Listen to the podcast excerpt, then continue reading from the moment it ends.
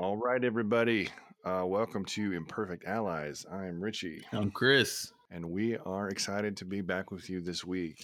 Uh, Chris, how are we doing this week, man? Oh, man. This week has been an adjustment as I uh, settle into life after Trump and get used to um, finding happiness mm. in other places and uh, not vegging out on making fun of our our former president. yeah, that's that's for sure. That's for sure. Uh, we'll see how it goes. We're recording this before the inauguration, so we're just going to um, believe that everything went well. And oh my gosh, just trust. It's crazy. It's crazy. Yeah, trust. Yeah, trust. Uh, well, one thing, man, it's come up this week or pretty recently is for me is you know I was as a kid I hated camping. I did Webelos and I was never a Boy Scout, but um, I went to meetings. You know, yeah, I don't know. That's right. We got but, meetings. Yeah, uh, but uh, I don't know the last I don't know four or five months or so. Uh, it's really been on my heart and mind um, to sort of find find a way to reconnect with uh, nature, the earth, whatever else. You know, mm. you want. Um, I think part of learning what I'm learning with you and reading the books I'm reading, there is there is this sort of lie that's propagated that we are separate from nature, and um, we're not, but we definitely have this disconnect, right? Yeah, and and um, you know, and so anyway, um, never interested in camping before, but as I sort of feel drawn to that, you know, earth honoring traditions and indigenous indigenous thinking and things, there's this sort of draw to get back into that stuff.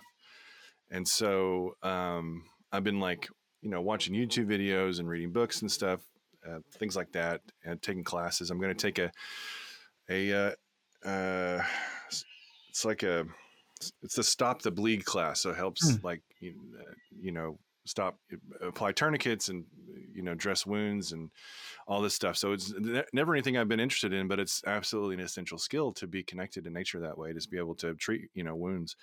Anywho what i have noticed and let me let me ask you if you noticed this too that's probably i probably know the answer. Uh not a lot of black people in the survival outdoors yeah. space we don't do that. What's, what's going on, Chris? what's going on, Chris? I mean, you talking about like outside in the woods, just like for fun. Mm-hmm. Yeah. yeah, just for just for fun. Yeah. No, um, the irony of that is I grew up as a Boy Scout, and um, I was mm-hmm. in an all black troop, and um, we were always wow. um, seen as an anomaly. And uh, yeah. the funny part was white people were just as surprised to see black people out there as we were surprised to be there. So it was it was always interesting. Um, every time we, yeah. we go on a camping trip to a big place where there's tons of other troops there, and we were clearly the only black troop out there and every now and then we saw one lone black person in the troop and he would look at us like help me um, but it was just it was such a, a unique experience to be uh, out there and i can tell you that the day i became an eagle scout and out of the troop that was the last time i ever went camping for fun so yeah it's something wow. we we really don't do. Yeah yeah and and i i uh you know i noticed that a lot of the faces were pale faces and i was like okay that's fine and so you know i guess you know whatever there's there's obviously something going on i don't know what it is but whether i'm not um, ascribing malicious intent or anything but you know um, as i looked for like black or indigenous survival teachers just there wasn't any that i mm-hmm. could find and um, or at least easily um, i found a couple of people that have been um, shelton johnson who's a who's a um, 30 year forest park uh, national forest park ranger. You know he's been he's been trying to help diversify parks for 20 years. And lots of other people that were i'm looking to to learn more about. But there just there just wasn't a lot and i was i was curious about i was just curious about that you know like what is it the well i know one thing i ran into you know like like some of the people that i watched they they switched from survival videos to like political analysis. I'm like I don't want to do. you know what I mean? Like, like what? Like I'm going to teach you how to. I'm going to teach you how to make you know make a cordage out of out of grass is video one, and the next video and the thing is like why the election was stolen, and I'm like, oh man, you know. Uh, I mean, so, that's the demographic they're expecting for all of the people watching to also be conservative, right? That's right, an right. outdoorsy white purist. That's that's funny. Mm-hmm.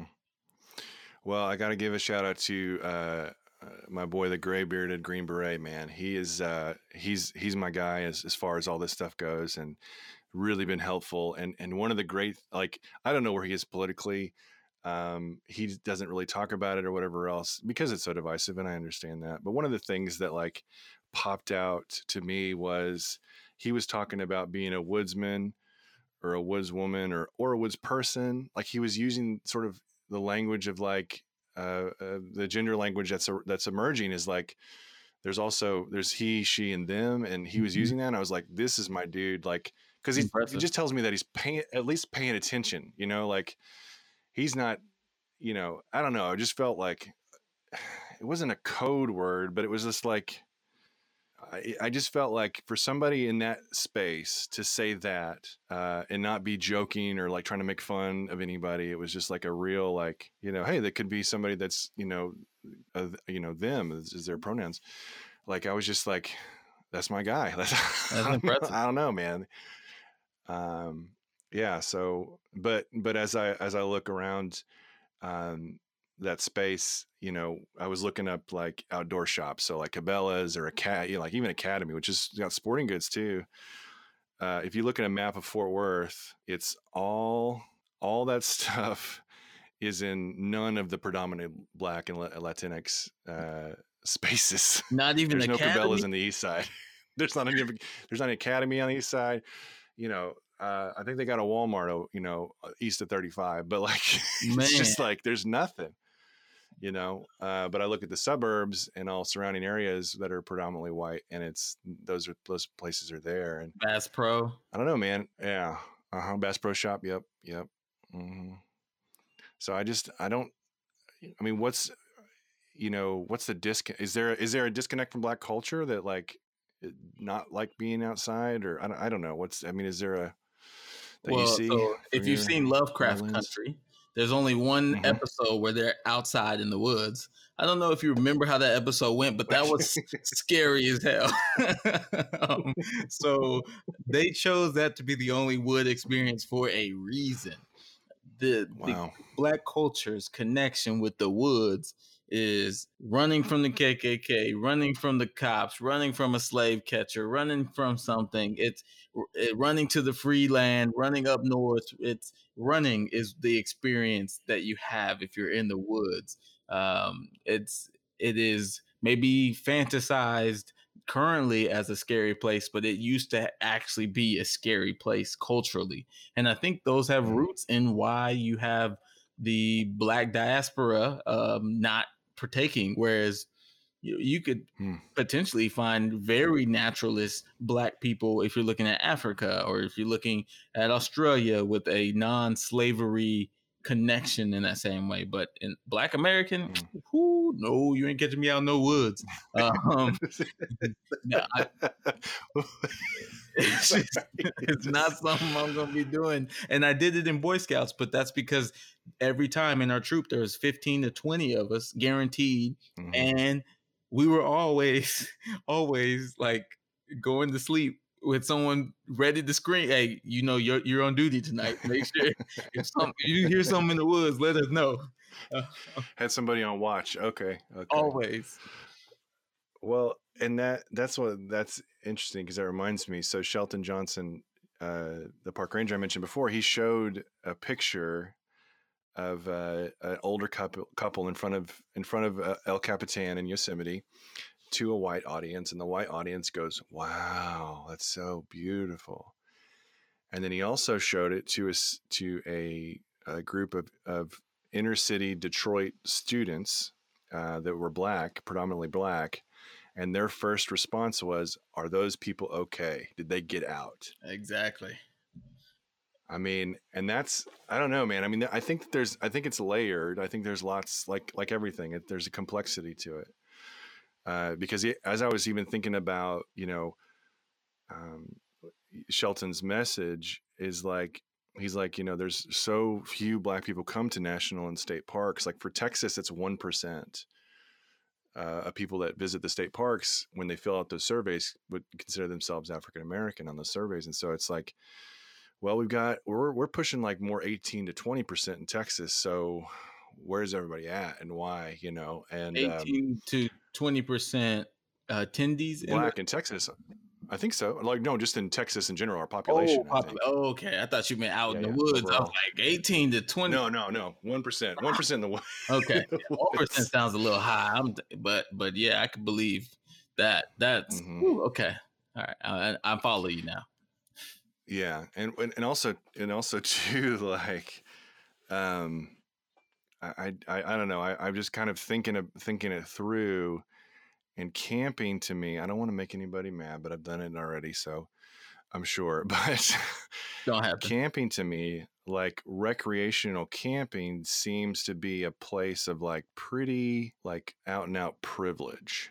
Like mm. I'm going to just sort of tip my toe in in this area. I've got access to running water. I've got access to toilets. I got access to this thing and the other. I'm just going to kind of, um, I'm not, I'm not trying to uh, ascribe anything malicious either, but that's just what, what I saw and what I didn't connect with. I'm like, why are, I don't know. It just doesn't, it felt like a, it, it's, it's almost like I felt the separation more that I was out there that I, I know, I know I'm separate from this in some way, mm. right? I don't rely on the forest for food.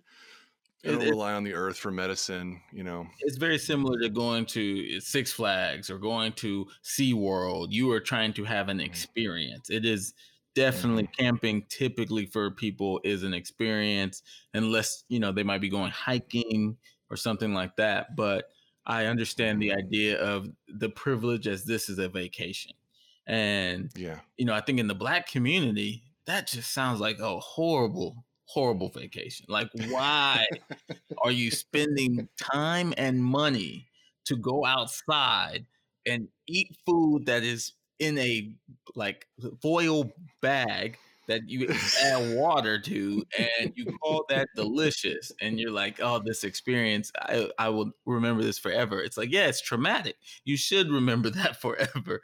Um, but you know the the black community we just have a totally different outlook on that. And again I, I don't mm-hmm. know if that's from that that passed down experience of that's a scary place to be or the current mm-hmm. world is like that just doesn't sound like fun. I i don't that is not black culture's version of fun and right. again even in our media that we consume there's no connection to a wooded area in a good light. I, I i, can't think of a single movie or show that makes the woods like oh yeah we just went camping for fun. It's like no you're either homeless or you're running. Mm. that's the only two i can think of. Oh wow.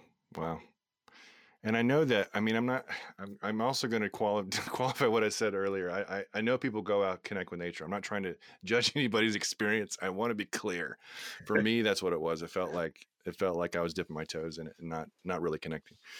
Um, so, uh, yeah, that's interesting that the running or like homelessness that, um, I wonder if the, the, is it a, is it have anything to do with the appearance of like poverty in any way? Or like i know camping doesn't seem like a poor thing but like well we don't have like nothing's nice i don't know. Well I'm just curious. you got to also understand so the white population is scattered completely all across the nation of america. Um the yeah. black culture is predominantly in the south just predominantly that's where the, the mass majority are and the south is covered in wooded area covered i mean there's some mm-hmm. places that have no infrastructure it's all woods and so what you get from that is a yeah. connection to the woods is like that is where the more impoverished neighborhoods are for like um mm. I well, when I think of my grandparents, they didn't consider themselves impoverished. But when I go back home and go to their birth home and go to their um, neighborhoods, it's so off in the woods. I mean, there's the, the there's no roads that are paved necessarily. Some of them are, and you're just out there. It's it's not it's not the most comfortable modern place to be. And so we might have a connection of trying to advance, right? Everyone in America is trying to move forward and get further and get uh, pushed forward from where your parents and grandparents were. That means get out the woods. Let's get out the South. Um, you also have the um, just connection to what most of that land is. Is it used to be either plantations or you know it's just it's the South, and so I'm from mm. Texas, where it's not the deep South, but my grandparents are from Mississippi, and every time I go there, I realize how wooded it all is, and that that is what we used to have to experience at all times. But you know, I you know, I want to give a shout out to there's a, a, Facebook group called Black American Outdoorsmen, and they got 85,000 mm-hmm. members right? So that's yeah. about 1% of the black population, but they're out there. So, you know, I don't want to act like this is widespread every single case, but a lot of black folks right. will not be out in the woods. And that's just the culture. Um, but Alaska actually has a decent black population, and that's a very outdoorsman community. So, oh, yeah, um, for sure. So there, there are definitely groups, but it it probably won't fit the monolithic culture um, as much. Those would be mm. one offs. Yeah. Well, and, and, another group too that I found that I loved a lot was Outdoor Afro. There's another group that's doing the same similar kind of thing, and uh, yeah, man. I mean, uh, is there no sense of like so so what I see what I see I'll, I'll, what I see with white people out in like bushcraft or going out to the back country and just living living off the land for a couple of days to reconnect. Um, I see them like trapping their own food and making their own fires, and then you know looking cutting down tree or you know either dead trees or breaking up branches, like mm-hmm. really using everything, and it and it feels uh, v- uh, very in, at least my small understanding of indigenous thinking. It feels very indigenous in the way that you know um, I think I know definitely uh, is lacking from white white culture as a as a, a, you know large, but it seems like there's a more acceptance of it. Like go hunting, you know that's not a problem for you know guns are not a problem. Like you know camping is you know all that stuff that those kind of things. Um, and it's just it's just interesting to me because you know going back over our first show recently and talking about uh, white culture being just lacking, like lacking culture at all, really. Mm-hmm. Um, you know, it, it, feels like a move to to reconnect in a way that you know that's that's been disconnected. Um, and I, I'm just yeah, I I wonder I wonder what that is. I don't know what it is. Well, yeah, you have it in multiple areas. I mean, you have the naturalists, yeah. the nudists, the the hippies. You know, the mm-hmm. um, uh, a friend of mine, she is studying in um, basically healing, which is not using mm-hmm. medicine, but using uh, herbs and, and things like that from yeah. the land. And so th- there are big pushes heading in that direction right now. But I do feel like they're predominantly white. And, you know, that could be America is predominantly white. So that's going to, it's to be yeah. that way for every single thing in our country. But a lot of times with the image of poverty. That is like, I, I mean, I am not impoverished. I can introduce myself to someone and they'll say, "Wow, you you know your family must be so proud. Like you st- you came from nothing." Mm-hmm. It's like, "Oh no, I, I didn't." Right? But that's just the assumption because I am black. And so, without mm-hmm. the reason why I mention that is because the idea of being black is that you have to be moving towards riches because you came from nothing. And so going outside, mm. that is such a luxury that isn't someone who's always trying to grind. That is that is hey, let's take some time off, let's relax, let's go outdoors, let's mm. connect, you know. You you're right. doing that when your family kind of has already uh, made it or or been established in some way. And um mm. In the black culture there's no it just doesn't feel like there's time for that. Um and, and obviously right. there's one off people group people in groups who they really find enjoyment in those things. But as the culture, if you're looking at BET, you're not gonna watch. You, There's not gonna be any camping, anything, right? right. That will be yeah. a fish out no of water. RV shows or nothing. No RVs. That's a fish out of water, and it's a it's probably a comedy. Um, and you know yeah. Tyler Perry, uh, Madea goes outside like oh shit, you know, like, that's gonna be it. so it's funny, man. Well, and, and when you said that too, that's really interesting to me, and and I and I wonder uh, if that is part of the colon, colonial mindset uh, because of as far as like having like just always being on your grind because what we're learning from indigenous folks as we read and listen and, and, and things like that is is the world is, has everything for you it's all there mm-hmm. you have more than you need and it's just like the lack of knowledge of how to like i don't know what to do with this flower right well yeah. some person knows like oh no that you can treat headaches with that or you can you know treat rashes or you know what, whatever it is um, there's already such an abundance available um, it, it's like it, and it feels like as i step into this i'm stepping into riches like mm. i'm stepping into like this much more like if i learn how to live off the land i don't have to i mean i don't have to do anybody else's job like yeah. i don't you know what i mean i don't have to work for you nobody buy else. food you don't have to do anything right you, you know free. and i have to i have, still have to work for it and do it you know, myself and find the availability but like and and that is to me is such a anxiety reducing like mindset yeah. you know? Um i don't know man. Well i i know in the black community it's it's almost been presented to us in a way where we're behind right? So if you're in a race and you're told yeah. you're behind yeah, yeah. you are going to try and win the like you you're running harder you're running faster or you give up mm-hmm. right? Either or Whereas um, I, I, look at it, if you're already winning in the race, you're like, you know, let me let me stop, let me take a break, let me go out in the woods, and and so mm. um, I, I interesting. I, I feel like black community, we were hoodwinked in the way of hey you're behind because that's it's it's told to us that we're behind but in reality you know if mm. you look at any african cultural nation most of those nations have tons of natural resources right if you look at mm-hmm. even Native Americans and things like that, tons of connection to natural resources. And it is that individualist Western mindset that said, hey, if you're doing those things, you are behind.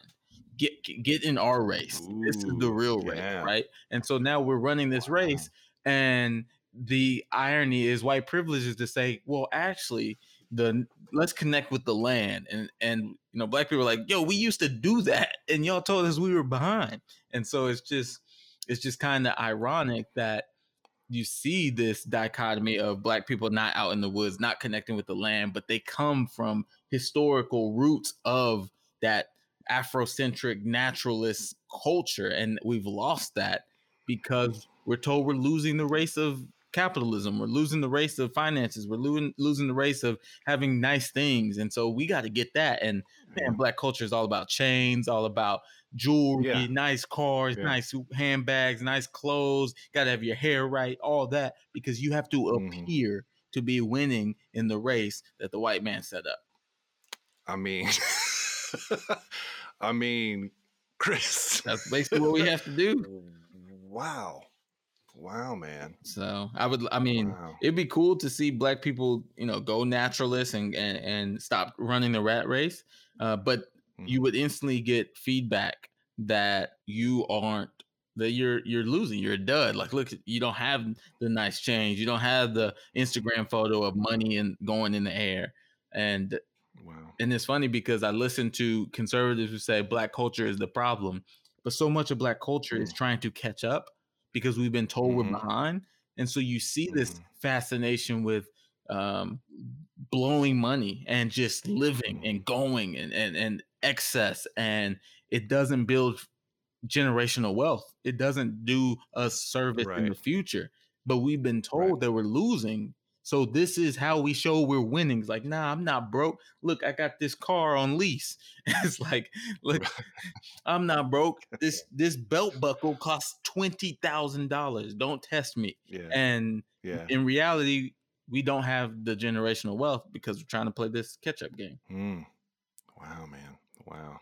And So have you noticed that black that that white culture Wow. doesn't um doesn't ex- use excess in the same way? Like typically, if you have a really really nice car, it's because you got everything else. It seems like. yeah, I mean, I think that that's that's there are there are white people that flaunt their wealth, um, and I've I've driven their ass around Fort Worth and Dallas when I was like a valet and Yeah. chauffeur and stuff. Um, at the same time, which I got to tell you a story about Kirk Franklin. It's so funny. uh, it's, it's a totally different thing. I'll tell you that later.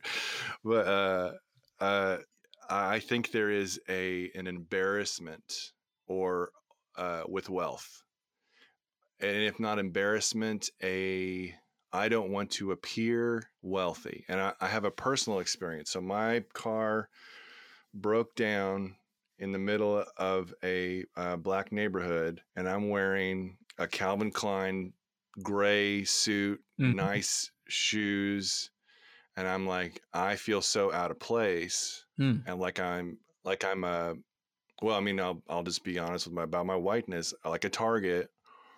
Mm. At the same time, or just not even approachable. Like, what is this dude in this? Like, I I wasn't, I didn't have a pastor vibe. Like, and again, that might be whiteness because the the black pastors that I know, they'll dress up and stuff like that Yeah. on, you know. But, um, I don't know. I uh, it, it, it there there seems to me that those two things, whether it be embarrassment or whether it be like, I don't want to, I don't want to flaunt this, so I'm not a target for whatever. Um, maybe the two things for sure. At the same time, generational wealth has not been a part of my life or like Mm-hmm. My friends' lives or things like that. So we're not doing, I mean, any better. Like I didn't, my grandparent, uh, you know, I've had a couple of grandparents die and they didn't like leave me anything as far as that goes. There's no businesses set up. There's no, um, and that's not a knock on them. I mean, And were half of them were poor farmers. The other half were salespeople. Like, you know, I'm saying like, it's not right? They but they weren't also um indulging in really elaborate, expensive things for the appearance. Right. Yeah. There, the, that appearance thing is not not part of any any of my experience. Um, but I grew up on the I grew up on the border of sort of of urban and rural. So the rural community doesn't do that at all. There's, I mean, there's Trucks. th- that. Yeah, trucks may be the biggest you know thing, but even even p- people that like really live rural, like live live on farms or they they they know what's up. They're like that big truck's not going to do a goddamn thing. Like Mhm. you know, I'll have a white Ford F one fifty because it's the cheapest and it'll go forever. Or what you know? what I'm saying like the you know stock color, not going to get anything fancy on it. Um, so yeah, that's that's really interesting, man. That sort of display display of wealth. Um, That's part 'cause of I, our I've heard. I mean, I've heard. You know, like the derogatory. Well, there's a derogatory like term for that. Oh, really? Um, yeah, yeah. It's um, Is this a, a white culture thing? Well, I don't know. I mean, I, I don't know. Um, I, I mean, I was. gonna- we'll talk about. We'll talk it out. see Yeah, I don't. I don't know. I, I don't know the derogatory term for. Sh- So the idea is uh, the N word, rich. mm, gotcha. So yeah. Okay. that makes sense. um, there's a boiler room, like in Boiler Room, for instance. I think it's Boiler Room. One of the characters says you can afford a Maserati, but no gas in the tank, kind of thing. Mhm. Like that kind of idea of, Mhm. which is awful. Like it's just, ugh, I hate even. ugh, so uncomfortable. But I mean, that's what we're here to talk about uncomfortable things. Yeah. You know what I'm saying? I mean, sometimes. So And and I, I guess I was curious if there was a a derogatory term that did not involve our race. Like uh, that's what I was more like. Is is there a term? Oh, uh, so like growing up, it was preppy or richy, kind of like those are the two terms, and Mhm. and people that were people that were perceived rich, while they were quote unquote like popular or whatever else, and had nice cars and everything. Like most of the people around them were like they're just, I mean, they're just rich assholes. hmm You know what I mean? So there's there's also because I mean, the majority of my school, it, it, was Crowley, Texas. I mean, there's not, it's middle class, but like it's paycheck to paycheck middle class, just mm-hmm. like I, like I, you know, what I mean, like, mm-hmm. yeah, it, again, it's not generational wealth. And some kids, some kids, you know, parents were doctors and dentists and had more money, um, but didn't go to school with anybody really, really rich. But even at the same time, if they, if they showed like a new Mustang or something, or, you know, when they're a freshman, uh, there was a, there's a certain feeling like that they were flaunting and like mm-hmm. that was not to be that was like it was just i don't know not to don't, don't, do that, do that. Mm, gotcha yeah yeah interesting yeah hmm. so yeah i can't imagine in in my experience of black culture i mean if you're uh, well if you really have money you're not talking about it and if you don't have money or if you don't come from money then you definitely are telling everybody you got money and mm. if you're actually poor and it's very obvious to people, you're trying to avoid that at all costs.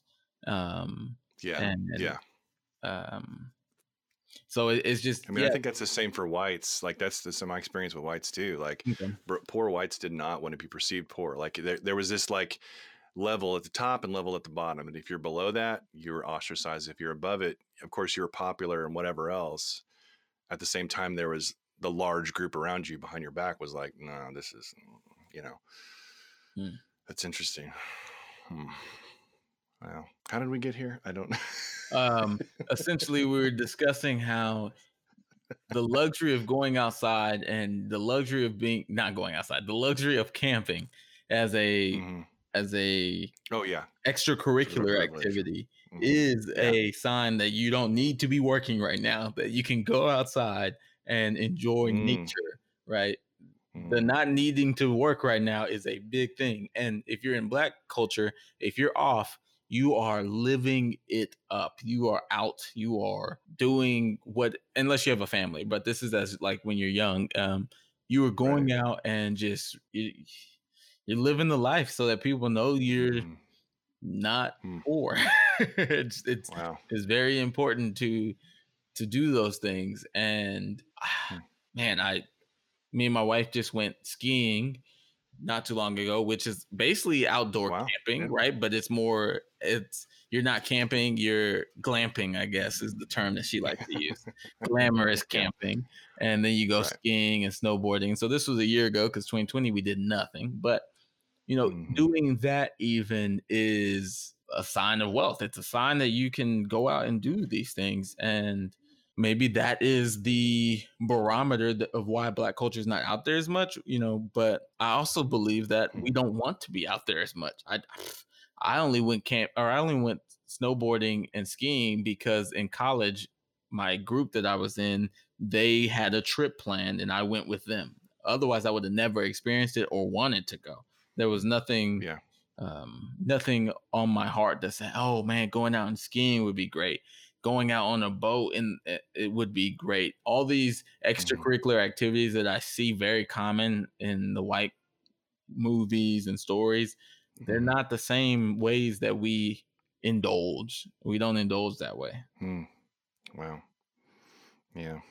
And I don't. I mean, I don't have the answers or the, to the, well, the whys or whatever. I just I just found it very, really, really interesting that it was so, you know, when you when you start to see um, race as as you know you have for a long time, your whole life, and I, I have started to over the last year, is like um, you start seeing these things in a way that's like, and it's sort of eye opening. Like, why is that? Like, again, I don't know if it's nefarious, but like, why is the Bass Pro Shop just full of whites? and I mean, I know like I know that there every, everybody goes there. I'm not, but at the same time, like you know, three percent of, of uh, magazine ads in like like outdoorsmen and things like that magazines, the three percent it's black people like represented in it. In it, yeah. And there and there aren't TV shows and movies about you know naturalists, black naturalists and stuff like that in the U.S. at least. And it's what's what's wild is like one of the one of the um, I'll have to get his name because um, I just I just found out about him. But one of the, like the most preeminent per- permaculture people in the world who took a desert and turned it into like this wonderfully connected, all these plants. Uh, permaculture is like this. I don't know if you're familiar with like the um, philosophy, but like each plant works together to sort of rebuild um, forests how they naturally do, right? Or naturally are. Like if you plant beans here the, next to this kind of tree, next to this kind of flower, you know, it it all they all work together. Yeah, that's pretty cool. And and the and the he's in Senegal and like the work he's doing is like it's incredible. Like he's taken he bought land for like 40 cents a uh, um, you know a uh, what's it called they call it a different hectare in there uh, over there but um which is you know roughly it's like a i think it's like acres and stuff over here but anyway he bought land super cheap and people are like you're not going to grow anything on it and he just grew this amazing amazing farm hmm. um i don't know i just i uh I, i'm suspicious i'm suspicious I, I wonder, and, I, and I'm being real white tonight, man. So sorry. Thanks for putting up with this. But like, I wonder if that catch up game, as you as you have seen over and over, there's no catching up. There's no, you know, what I'm saying like that game is rigged. And while the magic is available, and we can be personally successful through individualist practices, mm-hmm. I, I mean, even as a white guy, like I'm like the game's rigged. I'm not. I'm not going to be a billionaire. I'm not going to be a millionaire. Um, and for, for lots of different reasons. And people would be, disagree with me like, no, no, you just not, didn't work hard enough or you didn't do, you didn't do enough. And so you're not. Mm-hmm. Um, but I, I, I wonder, I wonder if, if people start seeing that, you know, personal success is not about how much money you can spend. Um, it's it's more about being like fulfilled and happy and connected with your with your people and your land because that's i mean the people that have been on the earth the longest that's what they do. Yeah. 100% whether it be the you know sami in the north in the north uh, asia uh, or aboriginal folks in australia or indigenous folks here like the the indigenous thinking like those that's uh, not that not that they don't have like human problems it's just there's this when i see that and and when i ex- experience it it's i i get that i'm like oh all this other stuff is just made up and it makes life more convenient and more there's i mean i love you know somebody's telling me i, I think it might have been you i love you know calling uber eats or something for dinner civilization has brought mm. us a lot right yeah. you said that right uh, at the same time, I think there's something out there right outside the door that that the earth is uh, available to everyone and you you know while people have been pushed off the land and things like that have happened and um that's a whole other thing so so maybe that's part of it too um, but the earth herself is like it's an abundant it's an abundant place where there's enough for everybody mm-hmm. you know yeah, the, the, there's another race out there, right? You don't have to run the Western capitalist race, and um, no, I love that idea of building a natural space where the actual vegetation is also in communication with each other versus mm-hmm. just having plants, but they don't work together. They're not intended to be together. Um, right. There, there's so much to say to how um, we don't know the levels and that's the problem with automatically assuming indigenous thought is ignorant or unknowing we don't mm-hmm. even know the depths or the power of nature working in cahoots with nature we don't understand mm-hmm. that and to think about when i think of agriculture because i'm a history teacher because i'm black my first thought is the plantation owners ripping the topsoil by spreading cotton everywhere just to make every little yeah. buck they could. And right. little do they know that there's probably a relationship with the cotton and the certain um, places that it's supposed to grow naturally that can yeah, improve man. that to where you know you're the plants are operating in a better ecosystem and uh, mm-hmm. we we don't think that way because we just want to make as much money as possible versus create the best opportunity for the plants that are involved as well. And you know, I don't know. Mm-hmm. That's just very, very. I've never thought about that before, so I think that's kind of cool. And I need to look more into that. Yeah, and, and if and if it, it, there's a branch too that branches off into like esotericism or occultism or whatever you want to call it, or mm-hmm. where the people are having a spiritual connection with plants and with nature, which I think is, you know, um, I think that's our birthright as humans. Is like that's there's something there where we're in a we're in a symbiotic relationship with with the planet that I know that there's lots of different beliefs about creation, but you know, even the Bible says that we come from dust, that we come from the earth, like our right. bones and our blood and all that stuff. Those, all those molecules and everything else, they rose up from the earth. And so, yeah, I mean, I, I, I mean, I don't, I don't know what to do with any of this other than mm-hmm. like just start learning and exploring and trying to connect in the ways that I can. And I, I, just was, I just was curious about that man. And I know that we, I don't know. I talked to, I don't know. I feel like was it touchy stuff? Is it was it touchy? Is it touchy for you or not touchy? But like, I mean, I'm I'm exhausting. Well, I'm in a different category as I'm learning that as a comedian mm. who uses humor to survive the world. Nothing's touchy for me. I, mm. I mean, the worst okay. grateful experiences I've had become comedy bits, and I see the irony sure. in them. So for me, it's okay. it's all comfortable, and I just. I love that we all perceive and experience things differently. And I mm-hmm. think that there's so much, so much to learn from others. And to me, when we laugh about things on this show, we're not laughing at the differences. We're laughing at the the irony that they're so different that we didn't even know that they were different. Mm-hmm. Like the idea mm-hmm. of black people going, "Nah, I ain't going outside. Why would I do that?" And and you're like, "Why wouldn't you?" It like that's just it was like yeah. that's hilarious to me. And um, black culture is unique in that way, and we are so different from white culture. And people like to say that that those things might not exist, but they're they're very real. And yeah, we have to talk and share so we see these differences but i, I just like that you're observing I, I, think there's a level of allyship where you start seeing things and you start noticing things and you have more questions and i think that's a healthy space to be in because it, it shows that you're paying attention and it, it shows mm-hmm. that you're also realizing oh man racism it's not always malicious it's just this real different dichotomy of how we're existing in this country and yeah. something as simple as a Bass Pro Shop not being attainable. It's like there are food deserts and outdoor outdoor um good deserts right there there are places yeah. where the things that i consider normal commodities it's a desert for black people and therefore we don't have that same connection and it could be wow. the business doesn't make money in this group right that could be the thing you know i'm right. i'm currently in a Whataburger desert? Is it because Whataburger doesn't think Californians like their type of burgers? I or is it, you know, something else? I don't know, but mm. But that happens. Businesses choose to operate in certain places, and it's not always malicious, but there are actual ramifications. And black people yeah. don't connect with outdoors the same way, and it'd be great to mm. see that change.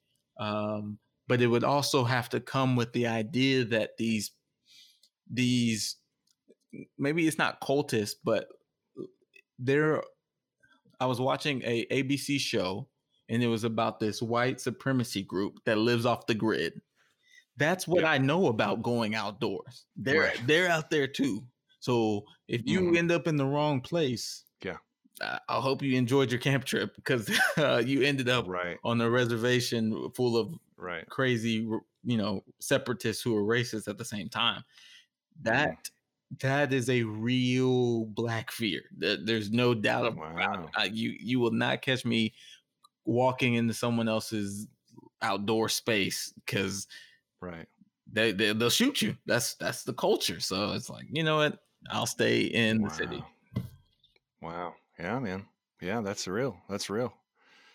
That's real. I mean, and, and you know, um, outdoor outdoors don't have to be white spaces. it doesn't have to be a white space. And I don't, I don't know, like, like again, going back to Shelton, what he, Johnson, what he's talking about is, is it's as an American, these parks are your, are your birthright. You mm-hmm. know, Yosemite, Yellowstone, um, Appalachian Trail, like all these big, and at the same time, like it's that you bring up something really interesting. Like your grandparents couldn't travel to Yosemite from uh, from Mississippi without putting their life in danger. Right. So yeah. why would you go? Was y- was Yosemite had... on the Green Book?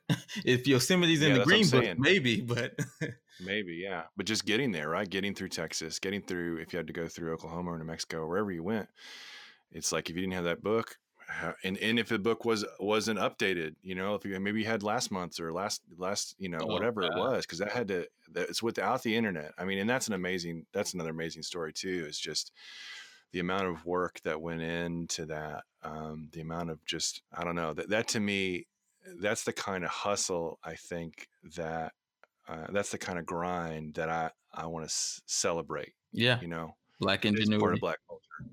Yeah, is that um, you know, getting.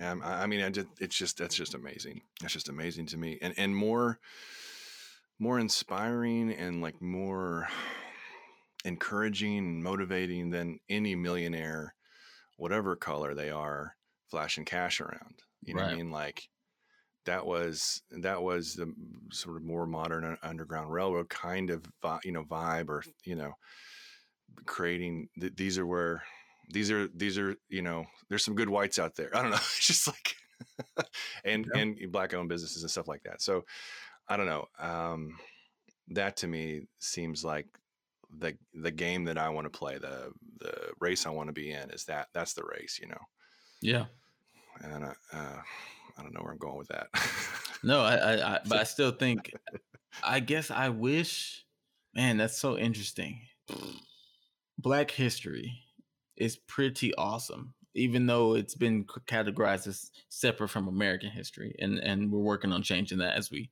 keep right. having these conversations around the country. But mm-hmm. The just the sheer bootstrapping, the sheer American dream of the Black experience is mm-hmm. it's so amazing, and so just to mm-hmm. to be running the race so well but then told you're actually losing the race when you're not yeah. it, it is that kind right. of lie like you said it, it mm-hmm. it's it's you've actually lapped some of the people in the race and they're telling you you're oh, behind oh, them for sure because sure. you haven't been counting the laps but you're not behind them you're actually lapped no. them and they don't want you to know that so they're like huh, mm-hmm. I, i'm beating you in the race and that that's yeah. just crazy to me because the Green Book, any any group that can communicate that and get that known and widespread, and people are using it. I, my my grandparents told me that, that was the most. So much of this has been surreal because as my grandparents are getting to mm-hmm. the age of passing away, but um, just when they said, "Yeah, we just had to check the book uh, to get around," but yeah, it's like, "What book?" Oh, I don't remember something. Some the it was green.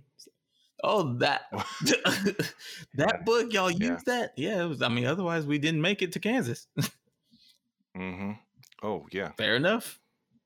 Mm-hmm. For sure, man. For sure. And I think that's a that's a level of control that's used across across the board. Um, you know, I mean, you had an experience you talked about it a couple episodes ago with that, you know, doing that Boy Scout race where you won that race. Mm-hmm and you still didn't get the prize. Yeah. You still didn't get it. And and because the rules got changed, quote, you know, right after you and it's like that is that moving the goalpost post win mm. is a constant thing I see with black people and black culture. I mean, when you kneel uh, during the national anthem, you know, you're called a traitor. Mm-hmm. And don't protest that way. And then when you go out the streets and start yelling that your life matters, don't protest that way. Mm-hmm. But when white folks that support this current president, let's say, um, feel like their rights are infringed, it's perfectly fine for them to do that. Yeah, the president loves you. To a lot of people. Yeah, to a lot of people. And the president applauds it. And um, I don't even think Barack could say, to a Black Lives Matter protest, you're doing great. you know what I mean? Like even that, even the black president couldn't say, I think they're doing a great job yeah. being in the street. Yeah. So it's, it's, I mean, it is this constant moving of the goalpost for, I think for not only black culture, but but but poor whites and poor uh, Latin, just poor folks in general, whatever color you are, yeah, or you know shade of skin you are, um, that that's used for control, man. Hmm. I don't, yeah. I like that because I can I imagine if Kaepernick took a knee and then he got bad press and he just said, oh, "I just know they're moving the goalposts. No big deal." It would be mm. it just the power in saying that and just saying, "No, I'm not. I'm not worried about them moving the goalposts. That's what they do." And and it's just over. Everyone knows. Oh, they did just move mm-hmm. the goalposts. Okay, let's let's you know respect that that's literally what's happening in front of our faces this isn't someone who is protesting in a way we don't like or protesting in a way we do like this is someone being an american and we just move the goalpost on them halfway through and that's what happens all the time and i, I like that mm-hmm. because that allows me to at least look for opportunities where i i i won the race and what i was told was yeah. the move goalpost i i never i man, Richie, you saying it that way? Because I'm 30 years old. This happened when I was 11, maybe. So, mm. or I'm 31. So that's easier math. um, so for the last 20 years, I've been battling with what the hell that story means. Am I a good mm. person for letting this other person in the race feel good about themselves? Or am I a mm. lazy American who did not do everything I could to win? And the reality is, I did win and mm-hmm. I did care mm-hmm. about that other person. All yep. that person did was move the goalpost so it appeared yep. like I lost. Yep. Absolutely, man. Damn. I love that. I won the race. I actually did everything I needed to do to win. yeah, man. I, I did win. Golly, yeah. crazy. Oh my god. And that's a good that's a good question to our to our listeners too is is you know um can you think of times in your life where that goalpost was moved? Because it's crazy making. Like you said, 20 years. It's still it it makes you feel like you're nuts mm-hmm. or like you did something wrong or whatever else. When uh when in fact those that are in power that make the rules can change them at any time uh, unless they're held accountable because if you know, if I was on the sidelines and saw that, or if your parents saw that, or whatever else, like, you bet. Well, my dad say something. My dad saw it, and he said, "Well, you you, mm. you didn't run as hard as you could. You could have blown ah, out water." Oh man! And so yeah. I leave that because I could have, I could have. This kid might not even have been. See, I could have looked back and not known I was running against anybody, yeah. and I chose not to do that. But my dad bought into it. It was like, well, I guess, yeah, technically you didn't. And so, uh, and my question, I mean, I, I understand that too, Chris. I mean, I understand that too. Like, cause you're just in it, you're in the middle of it. And, and the, I mean, if we buy into that, that whole thing, that the authorities make the rules and we, that's, that's who has authority. So, I'm sure in his brain, I bet if you talk to him about it now, I wonder what he would think about it. Now. We talked about it not that long ago. Um, mm because we my grandfather was getting up in age and me and my dad were having yeah. more spats about their relationship and then our relationship and we were talking mm-hmm. about um you know me trying to run as hard as I can now and, and adopt individualism and stuff like that. Yeah. And he kind of said that's always been your problem. You never run as hard as you could, mm. which is true. I haven't. Um, but a friend of mine who is going to be on the show later, Stacy Harkey, who's a comedian. He's very successful right now, and I was talking to him about my own battle with running as hard as I can. And he was like, mm-hmm. for someone that's not running, dude, you've been killing it. So um, yeah, you yeah. need to be very um, aware of your own natural talents and and and not be beating yourself up about that. And that was really good to hear because I was like, well, that's that's true too. And um, yeah and so it, it's this thing of like, what, how am I supposed to be interpreting this? And my dad's still kind of in that. You didn't run as hard as you could, but it makes right. me want to ask our listeners: When have you agreed to move the goalpost? When have you bought into mm. moving the goalpost? And mm-hmm. and how often do we do this to the people we disagree with? Right? I, you know, you talk about um, what we've kind of been talking about in our last episode was the superiority and the the the hypocrisy that we're seeing right now. You move the goalpost on on a different group of people because of what they're wearing and because of what mm. they look like. And you mm. know, one during the summer, yes, right, two people are protesting for different th- reasons or, or they're attached to different things for different reasons. But if you find yourself changing the goalposts for different people, you really need to address that and look at that. And yeah, um, and I I know there was a moment. Now again, I'm a I'm a Kaepernick fan, and I'm a black man, so I'm very okay with him kneeling. But I remember going, mm, he is kind of disrespecting the flag. Like we really don't care about the American flag like that. Maybe that's why they're mad. But it's like, no, right that's okay to protest that way because yeah. there's no way that that's a bad thing. But they just moved the goalpost on us, which makes sense. And so I've been susceptible to agreeing to a goalpost move, mm. Which I need to be honest with myself. Oh my God, I just moved the goalpost on a person because of what the system says or what authority says or or or something like that. You know, Nancy Pelosi told me to move the goalpost, so I moved it. Right? yeah, like, yeah, yeah, yeah, yeah. Yeah, no, I uh, that's great, man. That's great. I mean, I think both of those are fantastic. I mean, that's that's great because you know when um, when I'm stuck in a mindset and trying to defend that mindset or that point of view, when I start defending myself, that's when that happens to me. Very willing to do it. Yeah.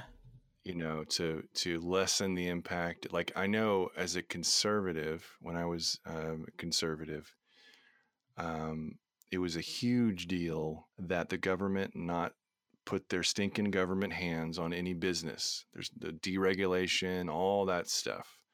And that's very much a part of the party currently. Mm-hmm. And then uh, if I was still in that and still in the middle of that, I would absolutely be on the bandwagon of we've got to get in the middle of Twitter and Facebook because they're silencing our voice. Mm-hmm. But those two things do not, those don't work. Mm-hmm. That's a goalpost move. if it is, it is. It absolutely is. And I'm and I know that I'm I do that with other things. I so that's that's great, man. Dang, why? That so is. they're moving the goalpost because Trump told them to. You know, like what? Because that's a goalpost move completely.